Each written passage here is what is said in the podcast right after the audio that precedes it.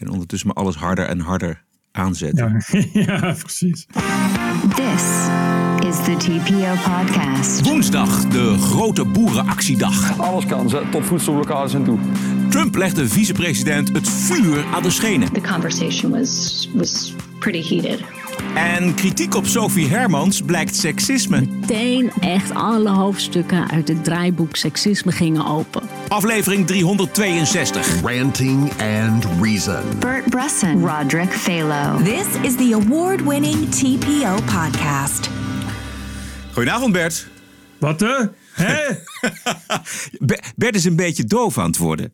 Ah man. Mijn tijdelijk. oren zitten weer potdicht. Vertel. Zoals elk jaar. Nou gewoon net. Eh, sommige mensen hebben dat. Die maken dan de hele tijd van dat oorsmeer aan. Maar Ja. dan te veel. En dan blijft het hangen. En dan, dan groeit het langzaam dicht. Zo meestal rond eh, ergens in mei, juni. Dan beginnen bij mij de oortjes helemaal Ja. dicht te zitten. Dus ik ga morgen maar eens even eh, Uitspuiten. Spuiten. Ja, ja, nee, ik ken meer mensen die dat hebben. Het is vervelend, maar je gaat steeds minder horen. En je denkt dat je het zelf kan, kan oplossen, maar dat is niet zo. Je moet gewoon, eh, er gaat gewoon een spuit in met, met eh, volgens mij lauw Ja, lauw water. Ja, that's it. Je Ik voelt- doe dat dan altijd eerst zelf met een keukenmes. Maar dat Jezus. het een nijptang. Maar helpt allemaal niet. Is het pijnlijk met die, eh, zo'n spuit erin of niet? Of merk wou je er niks met, van? een, met een mes wel, maar het Ja. spuit niet zo hoor. Nee. Het is wel zo dat je het risico op tinnitus loopt. En Las ik. Dat is niet, Ja. dat is kloot, jongen. Als je dat hebt. Dat heb ik al een beetje door de medicijnen. Oh. Als ik, als ik eh, stil, het is hier heel stil, Ja. uiteraard buiten. Als ik dan op bed lig, s'nachts, en dan kan ik, e- dan heb ik, ik hoor nooit, dan hoor ik echt eh, gewoon de hele tijd. Zo'n, zo'n, ja, wat je vroeger als kind hoorde als een televisie aanstond. Zo'n, eh, Oh ja. zo'n, zo'n hoger dan 60.000 hertz storingspiep, weet je wel? Het is een heel naar knisperend. Dus dat eh, is bijwerking van de medicijnen. Ah, Oké. Ehm, Oké, nou goed. Ik, eh, dat wordt niet minder als je oren zijn uitgespoten. Nee, als je pech hebt, juist meer. Oeh, fuck. Nou goed. Eh, maandagavond is het. Het is eh, 20 juni. Woensdag trekken de boeren voor een grote demonstratie naar Barneveld. Ik dacht eerst dat het Den Haag zou worden, maar het wordt Barneveld. D66 is volgens mij dus een beetje de enige regeringspartij die onverkort vasthoudt aan het voorgenomen stikstofreductiepakket. VVD en CDA die hebben het er maar moeilijk mee. Zaterdag Groot interview met de leider van Farmers Defence Force, Mark van den Oever in de Volkskrant. Hij zegt dat eh, de boeren zich opmaken voor een eh, knijterharde actie. En het lot van de boeren is te vergelijken met dat van de Joden. en dus zullen we nergens voor terugdeinzen. Daar heb je er weer een. Ja, ik wou net zeggen, het begint een beetje gewoon te worden. Hè? Het is, eh, eerst was het corona.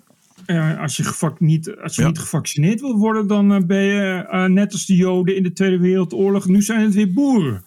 Die mensen hebben dus werkelijk niet in de gaten. Ze staan al onder curatelen als het gaat om sympathie. En als je Nou. dan ook nog dit soort zaken noemt, dan ben je toch echt. Dan, dan, dan wil je bijna niet dat je iets bereikt, zou je zeggen. Of je bent Nou, zo dat- dom dat. dat je ge- geen onderwijs op school hebt gehad. Of dat je de holocaust niet hebt eh, onderwezen gekregen. En dat je dan dit soort domme dingen noemt. Het probleem is eh, dat deze mensen willen vooral ook alleen maar boos zijn. Ze zijn echt woest.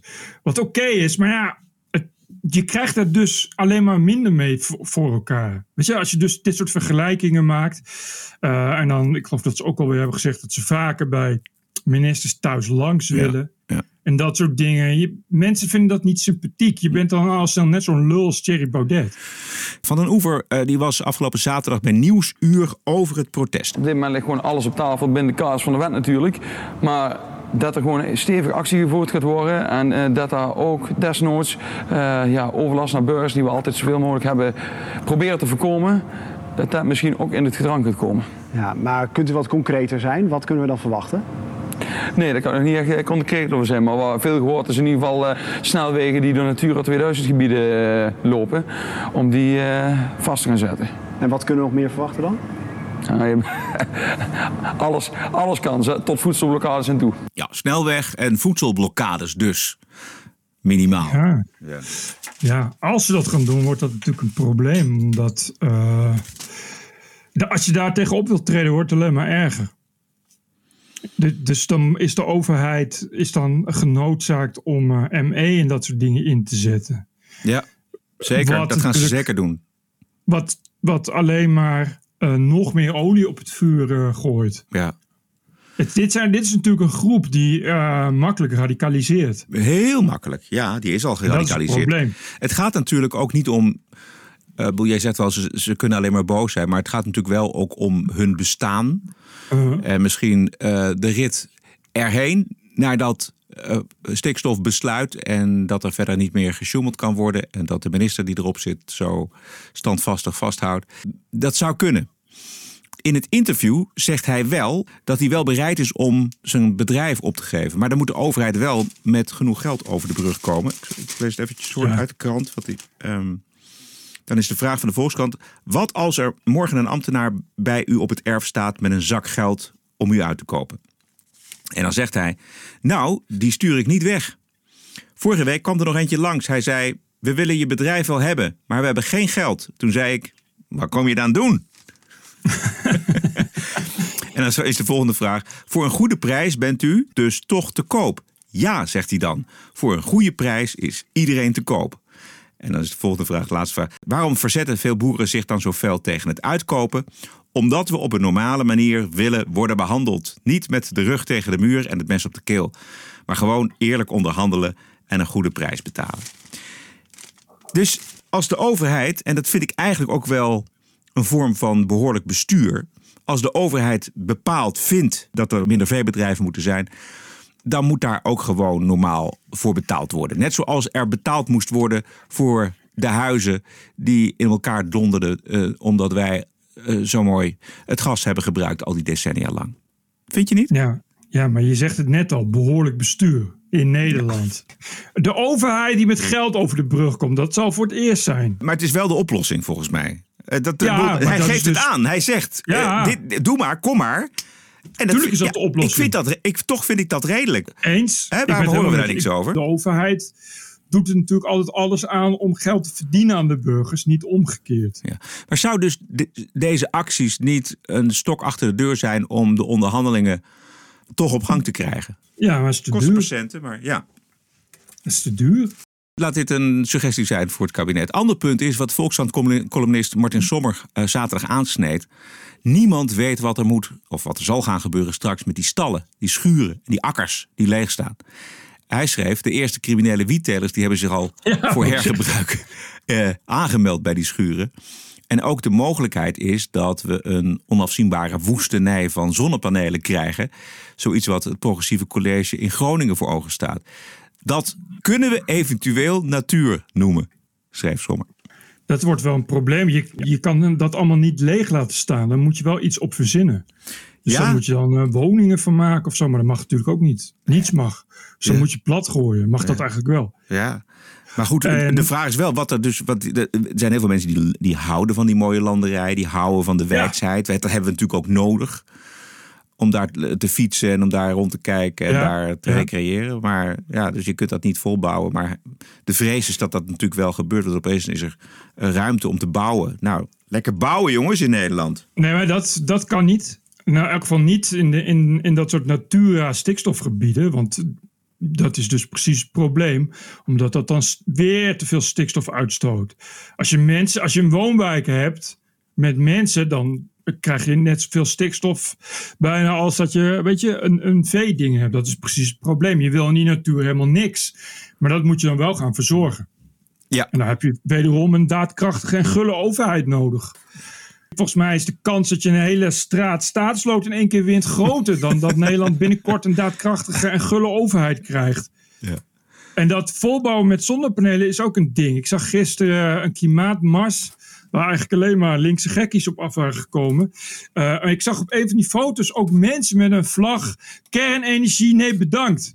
Eh, en toen dacht ik, dat is heel grappig, dat is ironisch. Het is bijna net zo ironisch als op een mars tegen bosbranden gaan lopen met bluswater, nee bedankt. Ja, precies. Want je, dan moet je, als je, dat, als je serieus geen kernenergie wilt, dat betekent dat je de Hoge Veluwe moet gaan eh, asfalteren en volstorten met zonnepanelen. Maar je kan niet en, en natuur en milieu, wat dus goed is tegen de opwarming van de aarde en tegen CO2, en van het gas af. En van de fossiele brandstoffen af. En geen kernenergie willen. Ja. Dat zie je dus ook nu in Duitsland. Las ik vandaag een stuk in de, in de krant. Dat Duitsland heeft alle kerncentrales inmiddels gesloten volgens mij. Ja. Dat waren er 13 of 14. eh leverde een kwart van de energievoorziening in Duitsland op. Moest allemaal gesloten worden, want kernenergie is eng. Een enorme kapitaalvernietiging. Nou, wat moeten ze nu? Yep. Ze moeten iets doen nu vanwege dat Russische gas. Nee, A, kolen. B, toch weer gas gaan boren. In Ja. een van de weinige natuurgebieden aan zee die de Duitsers hebben. Namelijk de Waddeneilanden. Ze hebben ook een aantal van die Waddeneilanden. En daar wordt dan nu maar naar gas geboord, is het idee. Dus dan ga je dus natuurgebieden opgeven om maar geen kernenergie te hoeven gebruiken. Ja, dat het, is, was al, dat is het, toch was, te, te knetter voor woorden, maar goed. het was al zo het grote linkse wonder van, eh, van Merkel. Ja. Om, om tegen, tegen eh, alle adviezen in meteen alle kerncentrales op slot te gooien. Eh, En nu, ik zag inderdaad gisteren, ja, de, de minister, de Duitse Rob Jetten, die kwam nu alweer met we gaan er toch weer eh, kolencentrales bijschakelen. Vreselijk. En natuurlijk bruinkool, wat Ja. heel goed is voor het milieu. Ja. Jette ook, las ik net, die gaat dus nu ook weer kolencentrales bijschakelen. Eh, mijn idee is dat de mensheid uiteindelijk natuurlijk aan domheid ten onder gaat. Weet je, het, is, het is niet zo dat, dat we. Die kans is groot. Ja, dat we met onze intelligentie onszelf gaan redden. Dat gaat niet gebeuren. Sowieso. Ondertussen, ik weet niet of je de peiling van zondag gezien hebt, Bert, maar Ja. dat gaat wel snoeihard naar beneden. Ja. Ongelooflijk, die hele, die hele coalitie. VVD min 12, D66 min 13, CDA min 8, ChristenUnie 2 erbij. Dus de coalitie verliest 31 zetels en leunt nog op 47 virtuele zetels in de Tweede Kamer. Terwijl 75 zo'n beetje de grens is, want dan, dan zit je op de helft. Dus dat is eh, een onvoorstelbaar wantrouwen richting dit kabinet. Eh, winnaars zijn eh, BBB, ja 21. En ook de Partij van de Arbeid GroenLinks combinatie, die krijgt er 8 bij. D66 is kleiner dan BBB en bijna net zo groot als Ja 21. Kun je nagaan. Ja, je krijgt een enorme eh, Macron-gevoel, Ja, gevoelens bij je. Ja. Een leuke meerderheid eh, als baas, maar daar houdt het dan ook mee op. Ja. Want eh, ja, de volgende... Wanneer zijn de statenverkiezingen? Volgend jaar. Oeh, dat weet ik niet. Statenverkiezingen even opzoeken. Ja, dat is provinciale staten. Dat is, eh, dan wordt de Eerste Kamer wordt dan, eh, het omgekeerde van, de, wat er in de, van het kabinet. 15 maart 2023. Volgend Ja. jaar dus. Ja, Ja. volgend jaar maart. Dat wordt dan wel eh, het einde van het kabinet ook, denk ik. Ja. Aan de andere kant kun je ook die peilingen die zeggen... ja, ik weet ook niet precies waar het nou... Kijk, als je opeens BBB plus 13... ja, dat is, dan leeft er in Nederland ook een sentiment van... de boeren mogen niet verdwijnen. Dus dan gaan we maar op BBB stemmen. Ja, true. Ter- terwijl true. die, die partij die zit nog wel maar met alleen Caroline van der Plas in de Kamer. En ik zou echt niet weten wat daar nog allemaal dan aan... Peilingen zijn geen verkiezingen. Nee, natuurlijk. zeker niet. Maar het zegt wel iets over het, het totale ja, wantrouwen. Want het kan ook, naar, het kan ook andersom. Je kunt ook denken van nou, wat, ik, wat is dit kabinet, dit kabinet lekker bezig? En, we, en we, we zetten ze in de lift in de peilingen. Nee, dat gebeurt ook niet. Ja, nee, het is ook. eh, bij die peiling van Maurice de Hond had ze ook gepeild hoe dat zat per partij. Met, met eh, wat ze vinden van de stikstofplan en dat soort dingen. En dan zie je ook. 73% van het CDA of zo is er niet mee eens. Weet je, dus het is intern VVD ook voor, eh, voor de helft. En alleen D66. Yeah, hoera voor de stikstofplannen. Beetje Ja. wat je verwacht. Samen met GroenLinks. Maar het zijn ook echt de enige twee partijen waar eh, die bereidheid zo groot is. Ja. Dus, dus intern, en dat is natuurlijk best wel funest voor je, voor je draagvlak. Zeker. En het is natuurlijk ook al lang niet meer zo dat kiezers in de provincie zo trouw zijn aan wat ze altijd gestemd hebben, VVD en CDA. Dus dat, je ziet, dat is dit het bewijs van. Dat de- al die CDA'ers, al die boeren, Juist. die gaan eh, rustig eh, richting Caroline van der Plas. Ja, dat. En ik zag ook al provincies die nu al zeggen: we gaan het allemaal niet uitvoeren, want we zijn het er gewoon helemaal niet mee eens. Dus dat, dat wordt een. een, een dat wordt een volgend struikelblok. Weet je, dat je echt al je plannen. Ja, die zijn per definitie al gedoemd om te mislukken, omdat helemaal niemand ze wil uitvoeren. Wat natuurlijk, eh, dat is zoiets. Dat is ook iets wat, wat mensen nog wel eens vergeten. Want je kan wel dit soort beleid hebben, maar als je uitvoerende organen hebt, zoals in dit geval eh, de provincie en daarna waarschijnlijk ook gemeentes. Uh, als die nou een meerderheid vinden, we zijn het niet mee eens, kunnen ze dus naar de rechter stappen. Of naar de Raad van State. Ja. En dat is ten eerste een langdurig proces. En ten tweede kan dan wel eens blijken dat, dat ja, al die plannen weer naar de prullenbak kunnen. Die stikstofplannen zijn natuurlijk wel voor de, voor de komende jaren. Ik geloof dat het allemaal in 2030 klaar moet zijn. Ja. Maar ja, als we dus inderdaad volgend jaar maart uh, provinciale statenverkiezingen hebben en de, de firma BBB komt uh, massaal in die provinciale staten en die gaan dat niet uitvoeren. Ja, dan zijn we, dan hebben we een, een de, anarchie Nederland hebben we dan. Exact. Ja. Maar echt, dan krijg je iets, dan krijg je een soort Amerika. Waar, waar je, waar je en uh, twee stromingen lijnrecht tegenover elkaar gaan staan. Zonder dat er ook echt een, nog een overbrugging mogelijk is. En dan daar zit, zit consequent continu alles vast. Weet je wat je in uh, Frankrijk nu al hebt? ja. Nou, wat een, wat, in, wat een fijne tijd leven we toch. Bert Brussen, Roderick Balo. Ranting and Reason. This is the TPO podcast. We hebben het uh, vrijdag uitgebreid gehad over het optreden van Sophie Hermans in de Tweede Kamer. Ik vond uh, dat we daar toch enige zinnige analyses op los hebben gelaten, Bert. Uh, met, met precies de goede fragmenten. Petje af, abonnees die kunnen dat terugluisteren. En petje af, abonnee van de TPO Podcast. Uh, dat kun je vandaag nog worden via petje.af slash TPO Podcast. Uh, goed, Sophie Hermans dus, fractieleider van de grootste regeringspartij VVD. Bert en ik vonden het al zo lang duren. Waar blijft de beschuldiging van seksisme over de kritiek op het dramatische optreden van Hermans in het debat met Geert Wilders? Heel in het kort ging dat zo. Voorzitter, ik zou via u aan mevrouw Hermans willen vragen hoe lang zij nog de ambitie heeft om de assistent tassendrager van de heer Rutte te blijven. Ik sta hier. Ik merk echt dat het me raakt. Ik weet niet of dat u wat uitmaakt. Ja. ja. Goed, hier ging het allemaal om. De Volkskrant die was het ook eigenlijk helemaal vergeten. Maar dat werd vrijdag allemaal ingehaald in de podcast met hoofdredacteur Pieter Klok, de Kamer van Klok. En daar zat ook columniste Sheila Sitalsing. Kom je natuurlijk in de spotlight te staan en dan krijg je natuurlijk allemaal commentaar. Dat is allemaal prima tot je dienst. Dat, uh, dat, dat hoort dat erbij. krijgt iedereen, dat hoort erbij. Maar je zag meteen echt alle hoofdstukken uit het, uh, uit het draaiboek seksisme gingen open. Ze zat daar omdat ze, uh, het had het allemaal niet zelf gedaan, want dat had ze te danken aan haar baas. Weet je, de suggestie dat je je baas hebt geneukt, dat is echt Pardon? een, een nummer. Sorry? Wat? Helemaal De suggestie dat je je baas hebt geneukt, zegt Sheila Sitalsing. Dit, dit zegt meer over Sheila Sitalsing, haar uh, hoofd, wat er in haar hoofd omgaat, dan over de werkelijkheid. Haar baas was namelijk de premier van Nederland. Precies, en die suggestie werd helemaal niet gedaan. Maar goed. Eén die je krijgt als je ergens op, ergens op een plusje terechtkomt.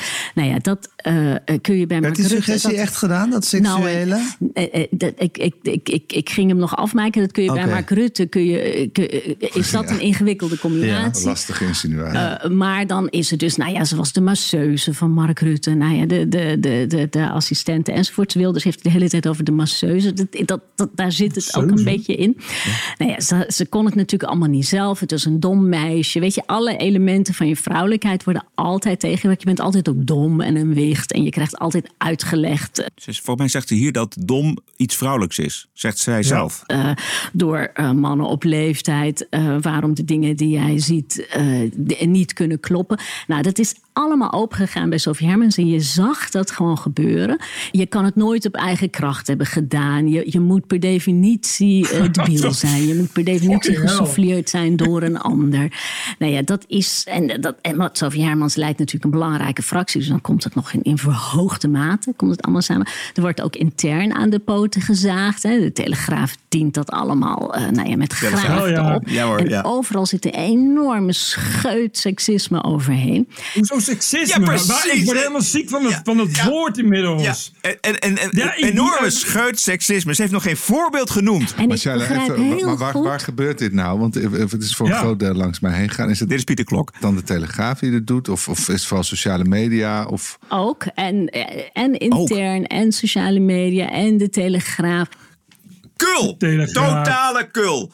Kijk, als je de comments gaat lezen op uh, het riool Twitter, natuurlijk kom je dat soort dingen daar tegen. Maar dit gaat over. Dit, dit, zij insinueert nu dat de Telegraaf en dat intern. Eigenlijk noemt ze de Volkskrant, want het gaat over de Volkskrant-app volgens mij.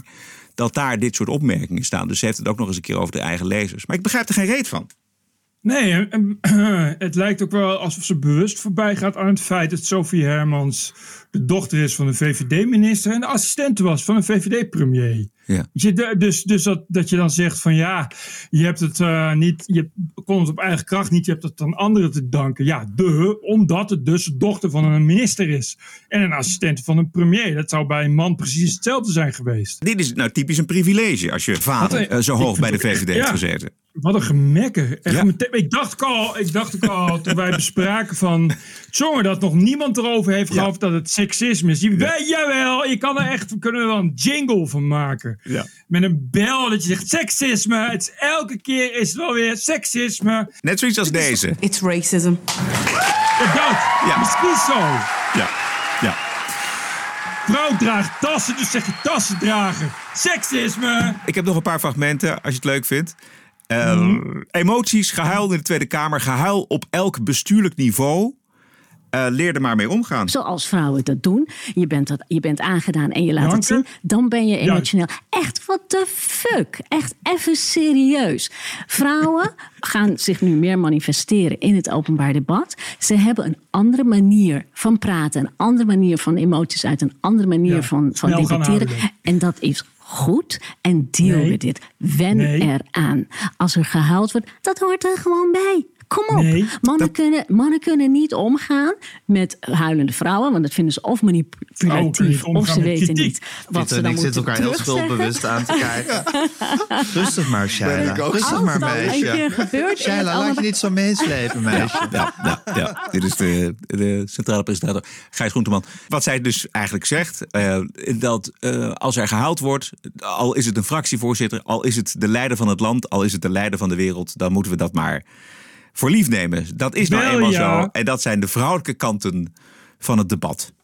Wel ja, laten we er gewoon gezellig elke dag met de hele regering eh, een romcom gaan kijken en chocola gaan eten en gezellig met elkaar even zitten huilen. Heel normaal allemaal.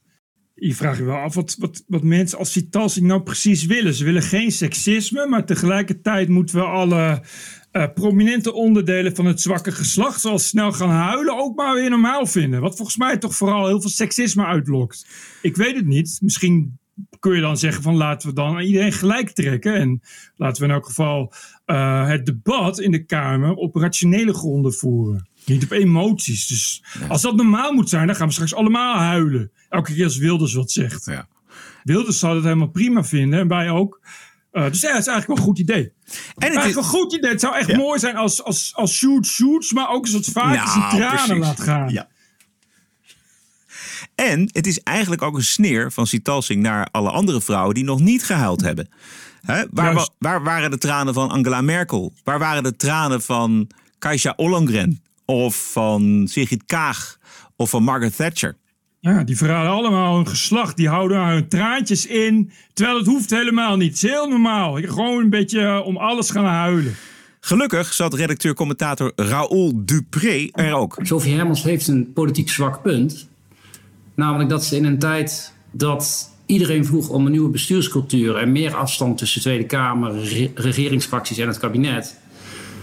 Als zijnde de rechterhand van Mark Rutte wordt gecatapulteerd naar het fractievoorzitterschap van de grootste regeringsfractie. Dat is echt een zwak punt in haar profiel. Daar kan ze overheen komen door zich de komende jaren enorm eh, af- onafhankelijk op te stellen. Maar dat daar door de buitenwereld kritiek op kwam, vind ik eerlijk gezegd volkomen terecht. Wat zegt hij? Seksist!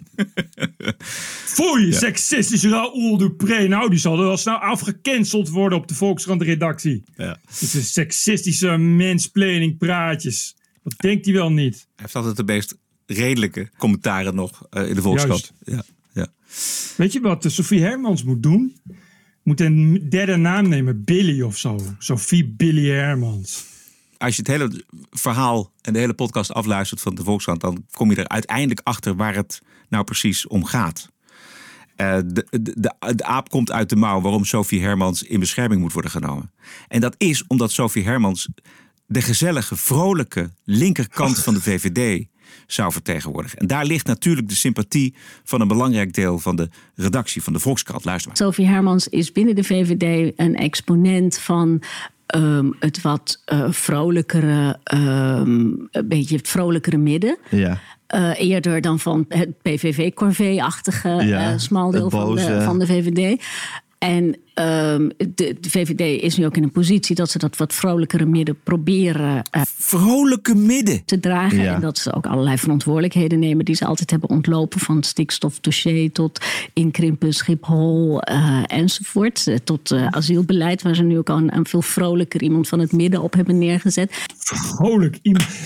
Dat zegt eh, eh, door en door vrolijke, beslist nooit zure en niet rancuneuze columniste Sheila Sitalsing. Erik van den Burg, de vrolijke Lekker kant van de. VVD. Kijk eens wat een gezellige vrolijkheid. Vrolijke midden. ga het eens vragen aan al die asielzoekers die daar nu zitten. Die, die vastzitten, die buiten moeten slapen, die op stoelen moeten slapen. Die geen, geen dak boven hun hoofd hebben. Die boven op elkaar zitten. Dat is de vrolijke kant van Erik van den Burg. En Erik van den Burg is dan weer de vrolijke kant van de VVD. En daar is zij ook een exponent van. En daar is binnen de VVD ook niet iedereen even, even gelukkig mee. Dat speelt denk ik mee. Dat is zeg maar politiek, eh, ideologisch Ja. strijdje. Wat volgens mij meespeelt. Dat is een nieuwe rol. Ja. Hè? Inderdaad, geen PVV-corvée, maar echt iemand die wil verbinden in de Kamer. Verbinden. Daar moet ze de nadruk op leggen. Daar moet ze gewoon de verhalen over vertellen. Eh, hoe minder het, zij het over zichzelf heeft, denk ik, hoe minder anderen het ook over haar gaan hebben. Ja, dat is wel Oei, een goed punt. Dat is een goed punt van Pieter Klok. Ja, maar wat is in godsnaam vrolijk midden? Vrolijk midden is links midden. Dat is, dat, dat, dat is de linkerkant. Dat, zijn de, dat is dus niet... Bente Beck. Bente Becker is, is eh, PVV-corrivé. Dus weer een nieuwe term Ah. die ze dan bij de Volkskrant hebben Maar ik bedacht. zie, ik zie allemaal verschrikkelijke beelden voor me bij Vrolijk Midden in de Ja. VVD. Je krijgt dan toch Gordon en, en eh, mensen die zo leuk hupsen op Dixieland muziek. En dat soort, dat is toch een soort griezelige, griezeligheid. Dat dankzij Hans Dijkstal is dat voor eeuwig verpest. Ja, maar dat Vrolijk ja, Midden bij de Ja, VVD. Ik zou zeggen dat is oud vrolijk. Maar nieuw vrolijk is dus... Oh, het is nieuw vrolijk. Nieuw vrolijk is Ah, dat de VVD gezellig, hoopvol, dat hoort is volgens mij een, Oh. een woord wat erbij hoort, hoopvol verbindend is. Het goede linkse leven. Positief benaderen. Bruggen bouwen. Ja, dat. Goddomme. Paar opvallende uitspraken van de Russische president Poetin afgelopen vrijdag na een eh, toespraak in Sint-Petersburg vond ik opvallend. Eh, hij zegt geen bezwaar te hebben tegen een eventuele toetreding van Oekraïne tot de Europese Unie. Eh, dat is ook wel weer sluw van hem. Hij zegt. nee, wacht even. Hij, ook de, de EU heeft militaire aspecten natuurlijk. Lidstaten zijn verplicht elkaar te helpen in geval van een aanval. En dus vroeg Poetin zich hardop af of het verstandig is voor de EU om Oekraïne toe te laten tot de Europese Unie. Want dat is natuurlijk wat er vrijdag allemaal speelde. Kan het niet wat sneller met de Oekraïne? Maar als dat dus gebeurt, dan vertelt Poetin natuurlijk van ja, hebben jullie ook wel daaraan gedacht? Hebben jullie aan gedacht dat er een militaire component in de EU zit, dus dat jullie dan op die Precies. manier betrokken raken bij deze oorlog? Slim, hè? Precies. Bovendien, eh, ja, je, weet natuurlijk niet waar, hoe je de, de woorden van Poetin moet wegen. Misschien heeft hij daar wel allemaal eh, sinistere ideeën bij. Ja. Maar het is natuurlijk wel zo. Dan krijg je dus, ja, het is een EU-lidstaat. Dus ja, die moet je dan gaan helpen. Ja. Dus dan, dat, als op het moment dat Oekraïne lid wordt van de EU, trek je natuurlijk de rest van de EU die oorlog in. Precies. Ja. Eh, ik zag las vandaag dat ze in, in de Oekraïne alvast eh, de Russische cultuur aan het afschaffen zijn. Dus ook alle boeken, Russische boeken, Oh ja, Jezus, dat zag ik ook. worden nou ja, niet verboden, maar in elk geval niet meer verkocht en zo. Ik dacht wel van, jongen, jongen, dat is wel een goed idee als je net eh, bij de EU wilt. Ik, denk, ik heb niet het idee dat dat nou tot de kernwaarde van de EU hoort. Boeken verbranden en, eh, en beelden stormen en Nee. dat soort dingen. Nee. Dus dat, dat, is, dat is natuurlijk ook iets wat Poetin natuurlijk ook wel ziet. Bovendien, eh, eh, Oekraïne toch plek 328 of zo van de non-corruptie-index. Ergens tussen, tussen, tussen Zambia en, eh, en Iran in zo ongeveer. Ja. Dus ja, Leuk dat het uh, allemaal zonder slag of stoot allemaal bij de EU mag. Het positieve vind ik wel aan de uitspraak van Poetin dat blijkbaar dat EU-lidmaatschap geen enkel probleem is. Terwijl wij altijd in de commentaren gehoord hebben van dat dat ook Precies. iets is wat hij graag wil voorkomen. Omdat dat uh, zoveel voorspoed zou geven en hem dat uh, niet uitkomt. Uh, nee, maar hij weet, hij, is, hij wil natuurlijk ook uh, tweespalt zaaien en ja. splijten. En hij weet dat het voor de EU vooral een probleem wordt. Ja, dit is het geluid van de Wokweek. Die hebben wij elke vrijdag, de Wokweek, natuurlijk. En als je dat wil uh, beluisteren, dan moet je naar petje.af. In de TPO-podcast op vrijdag, de Wokweek. Ook in de wiskunde valt nog genoeg te decoloniseren. Het absurdisme. You're an adult, grow up, deal with it. De terreur. Everything woke turns to shit. En het verzet ertegen. This cancel culture is gonna end, end, end. De Wokweek in de TPO-podcast op vrijdag. En de vrijdagshow is te beluisteren door een abonnement te nemen van nog geen 50 eurocent per show. 4 euro per maand. Krijg je acht afleveringen van. Dat is toch fantastisch. Ga naar petje.af slash TPO podcast en word vandaag nog lid. En als je commentaar hebt en of als je een, een, een mooie donatie wil achterlaten, laat het ons weten. Schrijf ons. Ons adres is info.tpo.nl. TPO Podcast. Ladies and gentlemen, the President-elect of the United States. This is CNN breaking news. We have never, ever, ever, ever failed in America. It's an incredible way of putting it. Telling the truth matters. It's an incredible way of putting it. This is a Russian intelligence disinformation campaign. Why isn't Joe Biden angrier about all of this? How stupid can you be? This is a classic example of the right wing media machine. It just lacks credibility. Go ahead. Ja, toch fascinerende hoorzittingen over de gebeurtenissen van 6 januari vorig jaar. De bestorming van het Capitool en de rol van de president daarin, president Trump. Ging afgelopen week ging het onder meer over het telefoongesprek tussen Trump en zijn vicepresident Mike Pence op 6 januari. Door en door loyale man die Pence aan Trump, behalve die ene ochtend toen Trump Precies. dus van het uh, ja, van hem eigenlijk het onmogelijke vroeg. Namelijk om de verkiezingen ongeldig te verklaren wegens fraude op grote schaal. Uh, waar geen enkel bewijs voor was en nog steeds niet is. De Oval Office van het Witte Huis zit dus, moet je voorstellen, zit vol familie en naaste medewerkers die ochtend van de 6 januari. En Trump is aan de telefoon met Pence. En dit is wat er gebeurde. So then you said at some point there's a telephone conversation between the president and the vice president. Is that correct? Yes. When I entered the office the second time, he was on the telephone with who I later found out to be was the the vice president. Could you hear the vice president or only hear the president's end? Only hear the president's end. The conversation was was pretty heated. Did you hear any part of the phone call, even if just this the end that the president was speaking from? I did, yes. All right, and what did you hear? So as I was dropping off the note, um, I, I, my memory, I remember hearing the word wimp. Either he called him a wimp. Watje. It was a different tone than I'd heard him take um, with the vice president before. Something to the effect, this is, the wording's wrong. I made the wrong decision four or five years ago. And the, the word that she relayed to that the president called the vice president, I apologize for being impolite, but do you remember what she said her father called him? The P word. Ja, de P-word is pussy. Pussy, ja. Dus moet je voorstellen, joh, dat je dus dat Trump. De, de, je bent vier jaar lang, wat zeg ik, ook daarvoor natuurlijk gewoon echt hondstrouw geweest. Ja. En hij vraagt het onmogelijke van je op dat moment en je wordt gewoon uitgemaakt voor watje en pussy. Ja, dat kwam Trump, die had ook niet verwacht dat, dat Pence zich voor één keer in zijn carrière Precies. als vicepresident Ja. niet zou laten, eh, ja, niet, zou laten, niet over zich heen zou laten lopen. Ja. En, die, en wat kijk, Trump vroeg hem om de. eh, Trump was van overtuigd dat Pence de, de, de verkiezingen ongedaan kon maken. De uitslag van het, van het verkiezingscollege. Dat, hij dat, dat Trump dat kon overturnen. Dat had hij van een, een hoogleraar die niet al te best bekend staat. Die heeft daar een soort, soort, soort theorie op verzonnen dat dat volgens de wet mogelijk zou zijn. Dus Trump was ervan overtuigd geraakt. Want die wilde natuurlijk ook graag horen wat hij wilde horen. En die vroeg dus aan Pence van ja, je moet eh, die verkiezingen ongeldig verklaren. Ja. Pence zei ja, nee. Nee.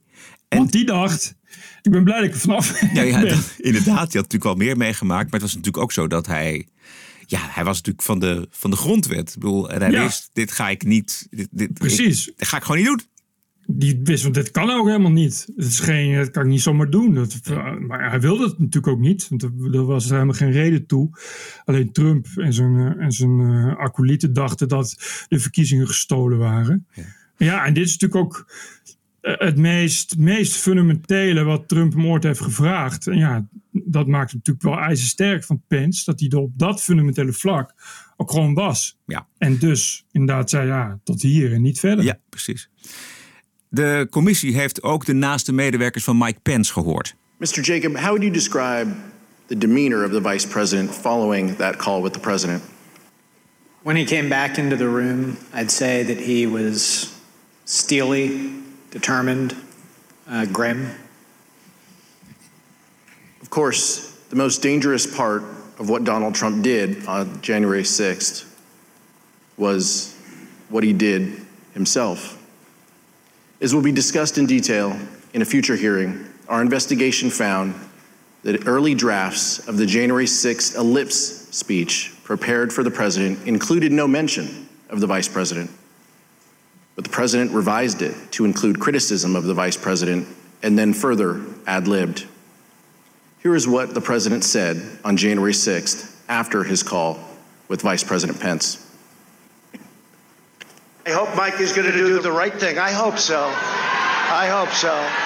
Because if Mike Pence does the right thing, we win the election. All Vice President Pence has to do is send it back to the states to recertify. and we become president, and you are the happiest people.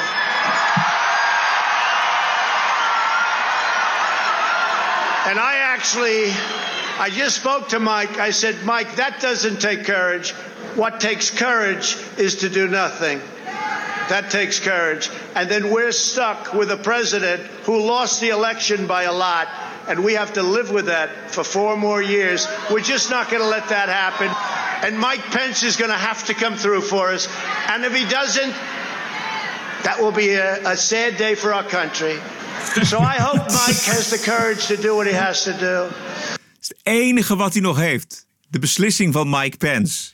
Echt. Treurig, hè? Het is, heel, ja, het is wel ernstig. Het is wel een dieptepunt van, van alles wat leuk was aan Trump. Ja. Is wel heel slecht geëindigd. Ja. Ik begrijp ook dat die Pence eh, toch bijna eh, vermoord is eh, bij die bestorming van dat kapitool. het laatste moment Ja. is, die, is die daar nog weggehaald door de Secret Service. Ja. Oh, jongen. Terwijl die inderdaad eh, leden van de Proud Boys en, en dat soort gekken echt achteraf gezegd hebben dat ze bereid waren om, om, om te vermoorden. Ja, gruwelijk. Belangrijke vraag voor de commissie is: heeft Donald Trump met voorbedachte raden gehandeld? Hè, was er dus kwade opzet in het spel? Oftewel, wist hij dat hij de verkiezingen verloren had, maar probeerde hij dat via Mike Pence en middels het opzwepen van die demonstranten terug te draaien? Een naaste medewerker van Trump die zegt op CNN dat Trump wist dat hij verloren had. One of the questions that we've been asking since these hearings started is whether the president intentionally tried to overturn the election knowing that he actually lost. He told you in November of 2020 that he lost when you were working in the White He- House. He admitted, he blurted out watching Joe Biden on TV, can you believe I lost to this guy? And he actually admitted in a press conference when he was speaking to the um, about coronavirus in the press briefing room, he actually slipped and kind of admitted that Joe Biden won. Ja, dus als dit waar is, dan is het, het zo dat Trump dus wel degelijk wist dat hij verloren had, maar dat er nog een kans was om hem te winnen door te blijven hameren op die fraude, die grootschalige fraude, in de hoop Mike Pence te beïnvloeden. Dit is wel heel ernstig. Ja, tuurlijk is dat ernstig. Ja. En eh, ja, het verklaart ook wel dat daarna ook nooit een bewijs is gevonden. Dat ge- geeft toch van, van die gestolen verkiezingen. Dat geeft toch het idee dat hij dat daarna eh, snel heeft verzonnen. Ja. En heeft bedacht om, om iets te hebben om, om, daar, ja, om dan verder te kunnen. Ja, dat heeft hij duidelijk niet, in elk geval niet gebaseerd op, op, op serieuze aanwijzingen. Nee. Als dat zo was, dan hadden we die wel gezien. Dus, dus dat heeft hij gewoon bedacht. Ik las een mooi stuk op de, in de Wall Street Journal zaterdag van een columnist, Peggy Noonan.